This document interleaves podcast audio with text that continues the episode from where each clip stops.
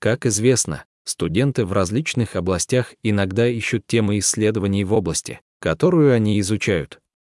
Идея состоит в том, чтобы настроить соединение сайт между людьми и не только учеными, которые предложат идеи для исследовательских тем в различных областях, и студентами, которые могут использовать эти темы для своих исследований.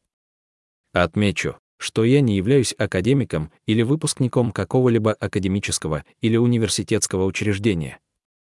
Поскольку я не профессионал в различных областях вычислительной техники, и учитывая мой низкий доход, я не могу сделать такой проект на практике. В любом случае, любой, кто захочет развивать проект, сможет связаться со мной по личным данным, которые я приложу здесь. С уважением. Асав Беньямин